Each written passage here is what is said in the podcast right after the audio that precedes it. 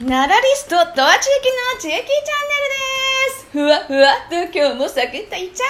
うぞという感じで。はい昨日からねあの昨日もう何あ昨日と言いますかね前回からですね。はいあのー仏教のお話とかをねさせていただいておりまして。で日本に仏教がやってくるというお話を前回させていただいたと思うんですけれどもその最後の方でね神仏集合とか本地衰弱説とかいうものをね次回ちょっと説明しますという感じでおお伝えしていたかと思いますので今日はその、えー日本に仏教がやってきて日本人というのはそれをどう受け入れてどう活用したかというね具体的なあのお話を今日はさせていただきたいなと思います。そして外はね大雨です。はい。いつまでね降り続くんでしょうね。あの梅雨が明けてピタッと雨が全く降らないと思ってたら降り出したらこんなに続くっていうね、はい、なかなかやっぱりね、あの人間がこのね地球環境というものをやっぱり非常にねあの破壊しているっていうことがもう叫ばれて長いと思うんですけれどもあのやっぱり一人ずつがねいろいろとこうできるか限りのことをねして存続ね持続可能な社会を作っていきましょうというね SDGs とかね今今日そんな話ね長々とはしませんけどねそれをやっぱりねちょっと考えて取り組んで一人ずつでね必ず世の中は変わっていくと私は思っていますのでね信じていますのでねみんなでちょっとずつ何かね取り組んでいきたいと思います。はい。ではねその神仏集合とか本地衰弱説のちょっとねはいあの本題に入りたいと思います。で日本人というのはねその時にねこう、えーね、数仏派とねあの廃仏派とねちょっと争いましたよって。でも本来それは宗教戦争ではないですよと、ね、その仏教を取り入れる側の蘇我氏ですね。聖徳太子もそちら側ですね。あの聖徳太子と蘇我氏はあのしあの血縁的にはつながっておりますのでね、はい、そちら側だですのでね取り入れる派ですみたいな感じでね。でそのね、取り入れたからといってもともとあった日本の八百万の八百万の神々をね排斥するわけではなくそれを存続させるという形を取りましたと。そのいうねもののその柔軟的な考え方ですよね。その考え方の日本人というのはこれね日本人の最も私は優れた素晴らしいところだと思ってるんですよ。異文化っていうものを取り入れて融合させてで見事に調和させてやっぱり調和っていうものをものすごく日本人っていうのはこれはもう世界でねあのなかなかこういう、ね、異文化取り入れてうまく融合させるっていうことをね最も得意としているのが日本人じゃないかなと思うんですね。でなので宗教も他から取り入れてこれね、まあ、前回も言いました両方一神教というね絶対神、ね、創造主の神一つと思っていない、ね、もともと仏教哲学ですから、ね、で日本は八百万の神々ですからもう何も何でも神が宿っているっていうねあの国ですからねすんなりとこう入ってくるわけですそれをどう調和させるかっていうことですよね。で神様というのは私たちが努力しても神にはなれない。でも仏様というのは、ね、これ修行をすれば仏悟りを開ければ仏になって浄土に行くことができるわけですから元人間です。お釈迦様ね。ゴーダマ知ったらだ。元人間ですからね。一生懸命修行したりすると仏にはなれる。それがまあ神と仏のまあ違いですけれども日本という国は「古事記」という本書物なんかを読んでいただいたらねあのー、分かるかと思うんですけれどもね。たくさんの神々がいましてその神々の中であの天照大神が、ね、いらっしゃいましてその子孫というのが天皇家ですからね。ね、神の子孫がいる国がでなが日本というふうにみんなそういう認識です。その当時ね。ですので、ね、そこに異文化が入って新しい仏様というものが入ってきました。で天皇家神の子孫である天皇家もそのねあの仏教というものにすがりますと、ね、仏教の教えっていうものを非常にやはりねあの取り入れていくとなりますとじゃあ神が頼る仏ってすごく偉いんじゃないかっていうふうななことになりますよね。神の子孫である天皇家が非常に頼りにしてる仏という仏教というのは神より偉いの偉いんじゃないかとか。いや神より偉いものがあってはそれは非常に困るわけですよ。日本としましては神はぜ神神々の、ね、中心たる天皇は神の子孫であるからこその、ね、その中心があっていやそれより偉いものということはいあねちょっと困るんです。なので神と仏というものは日本の神々というものは古事記には神様いっぱい出てきますね。でその神様たちはみんな失敗もしますし泣くし怒るしね。暴れるし、え神神神そんな暴暴弱無人なことしていいのっていう神もねいらいますし。すねて岩宿、ね、岩屋に隠れる人、ね、あの神もアマテラスなんかはもういやーみたいな感じ。で私はもう知らないみたいな。すねて私はもう知らないって言ってピタって自分の部屋に閉じこもるみたいなね。あのもうかまってちゃんアマテラスのみたいにかまってちゃんなんでねすねてもう閉じこもってしまうとかね。でそそれをこう引っ張り出すのに大宴会するとかってそれ神人ですよねって。もう明らかそれ人やんって。神じゃないよね。それ人やんっていう。そういうね神々だって失敗もすればね泣き笑いねあの忘れ物もしてすっごい大事な場面で大和健なんか剣置いていったらあかんやんっていう。剣なんで忘れてんのとかいうもうねそのいろんなことがあるんでまたこんなね「古事記」の話をいつかねあのしたいなとは思うんですけどね。そんなね、あの神様たちは迷える存在なんですよ。だからちょっと仏に救済を求めていると、ね、でもあのね、でもこう神よりじゃ仏は偉いってなってまたまったらなったらそれはすごく困ることでありましてね。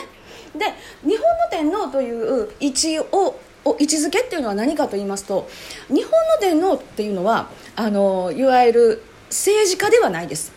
統治者ではないです。祭祀者です。神の祭りごと神祭りをするという神事神こと神ごと神のことを書く神事神祭りをするというのが天皇の役割です。要するに卑弥呼もそうでした。ねやっぱり神係になるというね神様をの声を聞くとかもうそのいうのが天皇家でありますのであの政治をね祭りごとに具体的にね、あの関わるというよりは祭祀者です。神の神祭りをするというの立場ですね。その神様だってねあの迷うこともあるということで仏法というものに救済を求めていますよと。だからといって神よりも仏が偉いというわけでは決してないと。であまりにもね仏法というのは奥の奥が難しいんです。本当に難解なのでそれで便宜上仏像というものを作ったり説明しやすいようにしているというのが、まあ、仏像とかのえー、位置づけなんですけれども。でその後ね初期入ってきた頃は神のあの仏教が入ってきた頃は日本の神々は迷える存在なので仏に救済を求めてるというような感じでねあのえ、神に仏を守らせるとか、ね、お寺を建てるために神様の神社をわざわざ作って、ね、それであの素晴らしいお寺ができますようにと、ね、神様をにお願いをしてそしてお寺を建てるとかそういう形でどんどんどんどんこううまい具合にコンビ一つの神社一つのお寺というふうにこうコンビニのようにねあのワンセットにしていくんですね。なので、えー、前回は東大寺さんには田向山八幡宮ありますよと言ってましたし大宮神社さんもね今ないんです。今は明治以降なくなってるんです。大五輪寺というあの大宮神社さんにも大五輪寺というお寺があのあったんですね。で神社にセットになっているお寺のことを神宮寺ね、神宮寺って言われたらキンプリの方を思い出す方の方が今は多いかもしれないですけどね。神宮の寺。神宮寺。本当の神宮寺さんのあの、ね、あの字を書くんですけれどもあの神社に一緒のセットになっている対になっているお寺のことを特別に神宮寺と呼ぶんですね。だから大宮神社さんの神宮寺であった大五輪寺さんは今はなくなっていますよというそういうような感じで説明をします。でそういうふうにセットになっていて神様というのは仏法を守る今度は神は仏法を守る守護神とかね。そういう考え方にまたこうしているとかっていう感じでとにかくこれを神仏集合というんです。神と仏習い合わせるって神仏集合。あのここに集合してくださいの集合ではないんです。習い合わせる集合と書くんですけれどもその神仏集合というものの考え方がそういうふうな神は仏法を守る守護神だとかね日本の神々は迷える存在なので仏に救済を求めているんだとか。そして平安時代に入りましたらちょっとあの本地衰弱説というのが平安時代に出てくるんですね。この平安時代に大きな宗教のちょっとしたかあの改革というんでしょうかね。新しくできたもう代表的な宗教2つがあるんですね。いわゆる密教と言われるものなんですがこの密教の大きな2つ天台宗と真言宗歴史の教科書で必ず出てくる2つです、ね、天台宗最長比叡山ですね。天台宗比叡山、ね、延暦寺ですね。最長ですね。そしてもう1つ真言宗空海ですよね。高野山ですね。でこの最長空海両方とも唐にわたって仏教を守ってきてるんですね。そして密教というものを取り入れてくるんです。やっぱりこうねあの言葉で言葉で仏教のね奥義というか奥の奥のその悟りを開いた後のことを論理的に説明するというのはこれもう本当に多分ねそうアインシュタインの相対性理論を簡単にじゃあ幼稚園児に説明できるかぐらいレベル難しいんです。仏教の奥っていうのはねそれぐらいのこうあのいろんなものがこう、ね、そういう物理学的な知識も入ってくるので非常に難しいので天台宗真言宗はやはり山にこもって修行をすることによって自分の第六感で悟りを開くことを体感しようしましょうっていうような感じになっているのが密教ですね。なので日本の神々が宿る山に教の人たちがこもるというようなそういうことになるわけですのでそこで平安時代のその特に天台宗の影響を大きく受けて本地衰弱説というのが出ているんでできたんですがそれは神様というのは仏様の化身だっていうもうなねあの神様が仏の化身っていうねあの主上救済をするためにね日本のね八百万の神々って言われるねあのいろいろな神々はね本来は仏様なんですけどその仏様が私たちにあの、ね、一般の民衆を救うために神様の化身となってこう、えー、ここの地上にというかねこういらっしゃいますよというそういうような説。これが本地衰弱説という説なんですが本地というのは本来の姿という意味で仏様を指すんですね。衰弱というのは仮の姿なので、まあ、その神様をこう指すんですけれどもそういう説が平安時代に、ね、できてくるんですけれあの起こってくるんですけれども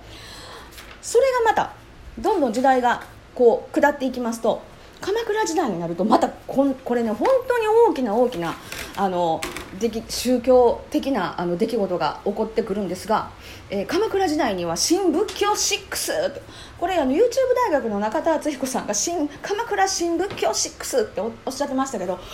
新しく本当に鎌倉時代にね新しく6つの宗教というのが起こるんですね宗派がね。でその6つ1つずつ別にあのどんな宗派かとかはあの言いませんけれどもあのあどんな宗派かだけは言いますけどね一つずつ説明はしないですけれどもあの浄土宗ですね。それから浄土真宗。で自宗時の宗と書きますね。で日蓮宗臨済宗曹洞宗というこの6つが鎌倉時代の新しい宗教としてこうわっと起こってくるんです。でその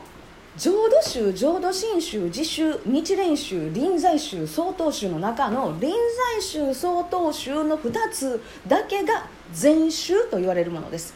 で座禅を組んでねこうあの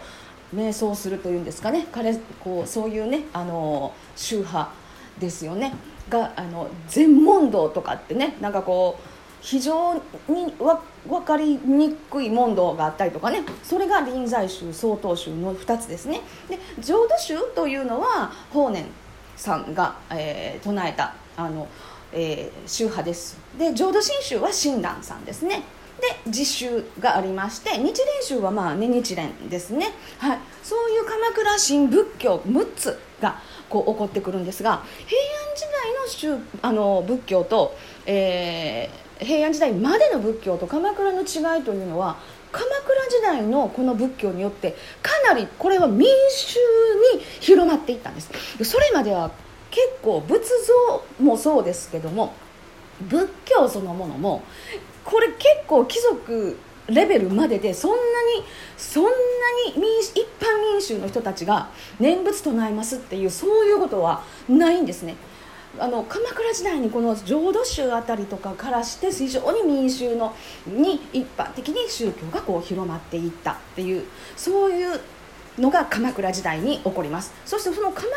代には本地衰弱説が実はちょっと逆転するんですね。あの平安時代天台宗からこうねあの発せられた本地衰弱説は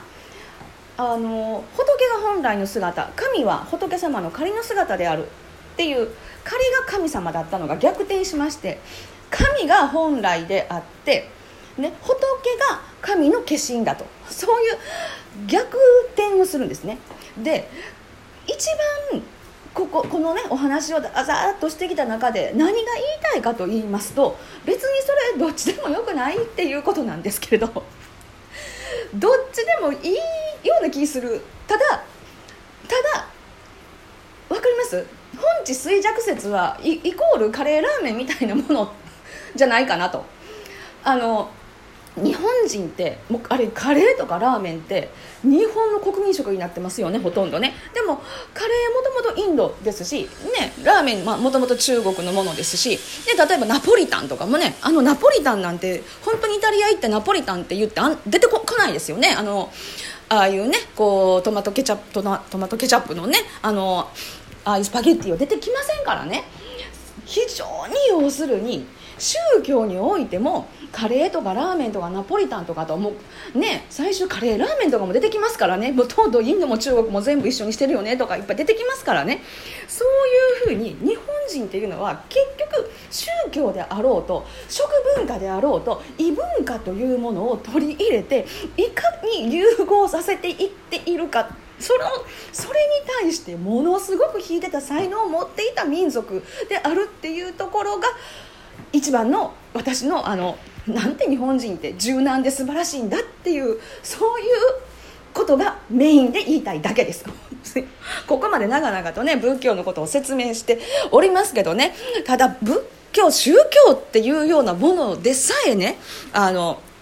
取り入れてもうもうね、こじつけであろうが何であろうがもうガンガン融合させていくわけですよね。そういうことを考えるとですね日本人がいかにそのクリスマス、ね、あのバレンタインバレンタインもだってあの、ね、だ女性が男性に告白する日なんてあれなぜか日本で独特でそんな風になっていってるわけですしね。チョコレート祭りみたいになってますけどね。あことがものすごくこうなぜ日本人はそういうことができるのかっていうのをね日本人のも独自性ですよよね。本当にアイデンティティっていうのはもう飛鳥時代仏教が入った時代から日本人はどうしようもなく日本人なんだっていうそういうことをねこう仏教からでもその側面を見ることができてそれを結構決定づけた人物っていうのがいわゆる一番最初に仏教をうまく神様と融合させて神道も生かして仏教も生かしてこうやったらいいんじゃないかなと考えた聖徳太子だったと私は思っています。でその聖徳太子という人物のお話をちょっと今年は1400年ご恩期なのでゆっくりゆっくりお話をしていきたいなと思います。で、えー次の次の回ぐらいから聖徳太子をちょっとお話をさせていただこうと思うんですけれどもあの次の回はですねいつも私吉野神宮さんに月に1回参拝しているのに吉野神宮さんのねもうちょっと詳しいお話をしないといけないなというふうにも思ってましてでもう一つはですね奈良県内には三神宮があるんですね。磯野上神宮、ね、それから橿原神宮吉野神宮と3つ神宮があるんですね。3つ神宮がある県っていうのはなかなかないですからね。その三神宮のお話っていうのをねちょっと次回させていただきましてその次の回ぐらいからゆっくりと聖徳太子というもうなんとも魅力的な人物のお話そして日本人のアイデンティティを決定づけた人物ということでお話をさせていただきたいなと思っておりますので次回の「ちゆきチャンネル」もふわふわっとお楽しみに